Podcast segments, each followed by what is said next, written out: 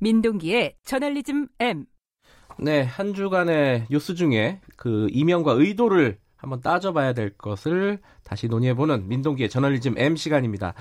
오늘 가져온 주제는 좀 재밌는 주제네요.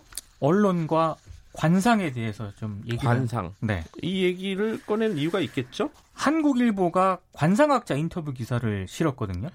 관상학자면은 관상 보는 분. 관상 보는 분입니다. 어, 예. 네. 근데 논란이 제기되니까 해당 기사를 삭제를 했습니다. 최근에요? 네. 예. 어떤 기사였어요? 조국 법무부 장관과 관련한 그런 내용이었는데요. 네. 지난 23일 보도가 됐고 제목이 조국 사태 예언한 관상가 대통령 결단이 필요한 때 이런 제목이었습니다. 아, 그래요? 예, 해당 기사에서 예. 백재권 관상학자가 하루빨리 결단을 내리지 않으면 조국 장관을 포함해 정권 전체가 쓰나미에 휩쓸릴 수 있다. 이렇게 주장을 했습니다. 이건 뭐 정치권에서도 나올 수 있는 얘기인데 굳이 관상학자 얘기를 싫은 이유가 뭐예요?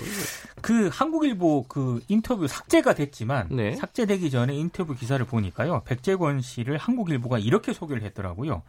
어, 조국 장관이 청와대 민정수석으로 임명될 당시에 네. 지금의 조국 사태를 예언한 한국 미래 예측 연구원장이다 이렇게 소개를 했던데 아, 예언했다는 거예요, 이분이? 예언을 아. 했다고 소개를 하고 있습니다. 예. 이 소개 자체도 좀 적절하지 않은 것 같은데요. 예. 이 백재권 씨가 인터뷰에서 조국 장관을 진돗개상이라고 했고요. 이것도 무슨 말이에요? 진돗개상이라고 합니다. 예. 그리고 문재인 대통령은 소의 상이다.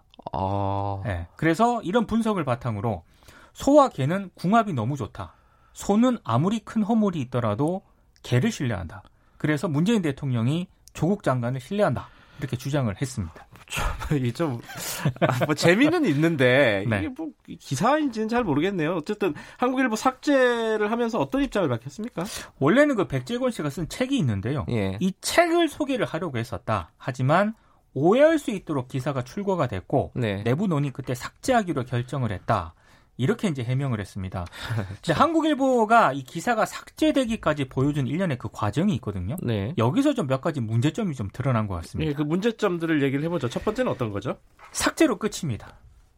아, 뭐, 설명이 없나요? 설명이 없습니다. 아, 그래요? 그러니까 기사 출고 이후에 비판이 제기가 됐고 어쨌든 음. 삭제하기로 결정을 하지 않았습니까? 예. 그러면 어떤 과정을 거쳐서 이런 기사가 나가게 됐고 네. 원래 기획 의도는 이랬는데 결과적으로 이러지 못했다. 예. 기사는 삭제했지만 앞으로 재발 방지를 위해서 어떻게 하겠다와 같은 것들을 독자들에게 설명을 해줘야 된다라고 보는데 네. 이런 과정 자체가 없었습니다. 이건 뭐 이 기사만 해당되는 얘기, 얘기는 아니죠. 그렇습니다. 예. 예. 두 번째 문제는 뭘까요? 학습 효과가 좀 없습니다. 음, 원래 그 백재권 씨는 이미 논란이 됐던 그래요? 인물입니다. 예. 음. 중앙일보가 지난 1월에 백재권 씨 주장을 근거로요. 조재범 전 코치 있지 않습니까? 아, 그 폭행 사건의 쇼트트랙. 쇼트트랙 선수 성폭행 예. 성폭행. 사건. 예, 네. 예, 예. 지금 재판이 진행 중이거든요. 예. 근데 과- 이 조재범 전 코치의 관상에 대해서 실은 글 때문에 논란을 그때도 빚었거든요. 관상이었어요? 예. 아, 왜냐하면 그때는 이 사건 자체가 워낙에 충격이었는데 네. 굳이 이런 관상과 관련된 글을 실어야 되느냐라는 비판이 나왔는데요. 예. 특히 그 피해 선수에게 2차 폭력을 가할 수 있는 그런 내용이 실렸다는 점이 더 문제였습니다. 음흠. 뭐 이런 내용입니다. 어릴 때 폭력은 평생의 고통이다. 그 상처가 얼굴에 투영되기 때문에 관상을 보면 잡아낼 수 있다. 뭐 이런 내용의 글이었는데 제가 봤을 때 이건 기사를 가장한 명백한 2차 폭력입니다. 그러네요.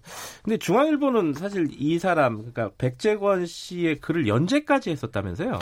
99회까지 연재를 아, 했거든요. 오랫동안 했군요. 저는 이 연재를 한 것 자체가 네. 아, 제가 지적하고 싶은 핵심적인 문제라고 보는데요. 네.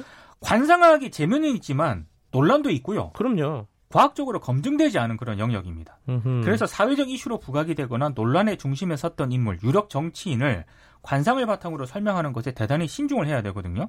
근데 중앙일보는 물론이고 우리 언론은 너무 관상을 쉽게 기사화를 하고 있습니다.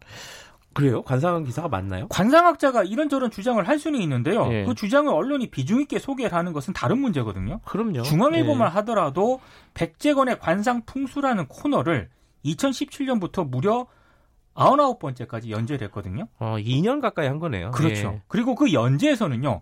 공지영 관상, 김부선을 옹호한 이유 있다. 이런 글도 있습니다. 그러니까 이런 식으로 따지면 기사가 안 되는 게 없을 정도라고 그러네요. 생각을 하거든요. 모든 일에 뭐 그 사람 관상을 보니까 나 그럴 줄 알았어. 뭐 그렇습니다. 이런 거잖아요. 네. 어, 이게 사실은 정치 관련된 뉴스가 많아요. 그죠? 기억을 해보면은, 관상이. 특히 대선 시점에 많이 나옵니다. 네. 뭐 관상으로 본 대선 잠룡들의 새 운수 이런 제목으로 많이 나오는데요. 실제 한국일보만 하더라도 2016년 12월 31일에요. 관상으로 본 대선 잠룡들의 새 운수 이런 제목의 기사를 싣기도 했는데 예. 바로 이번에 논란이 됐던 백재곤 씨가 썼던 글입니다. 저는 이런 기사 이제 그만 싫어할 것 같습니다. 이게 게으른 거예요. 예전에 하던 거 계속 하는 건데, 시대가 많이 바뀌었고, 사람들이 그 정도 가지고 뭐 기사로 취급하지 않습니다, 이제. 그죠? 그리고 이게 검증할 수 없는 주장, 예. 좀 언론이 비중 있게 소개를 하는 거 아니겠습니까? 예. 이건 저널리즘 영역을 벗어나는 거고요. 예. 좀 본분을 좀 지켰으면 좋겠습니다. 우리가 얘기를 나눈 동안에 속보가 하나 들어와 있네요. 강화도에 어, 돼지열병 의심 농가가 확진으로 또 판정이 됐다고 합니다. 아홉 번째네요, 벌써. 그죠? 양주는 음성으로 다행히 판정이 됐다고 하고요. 아하, 예. 관련된 소식은 저희들이 3부에서 좀 자세히 다룰 예정입니다. 자, 저널리즘 M 고발뉴스 민동기 기자였습니다. 한 주 동안 고생하셨습니다. 고맙습니다. 김경래 최강 시사 듣고 계신 지금 시각은 7시 38분입니다.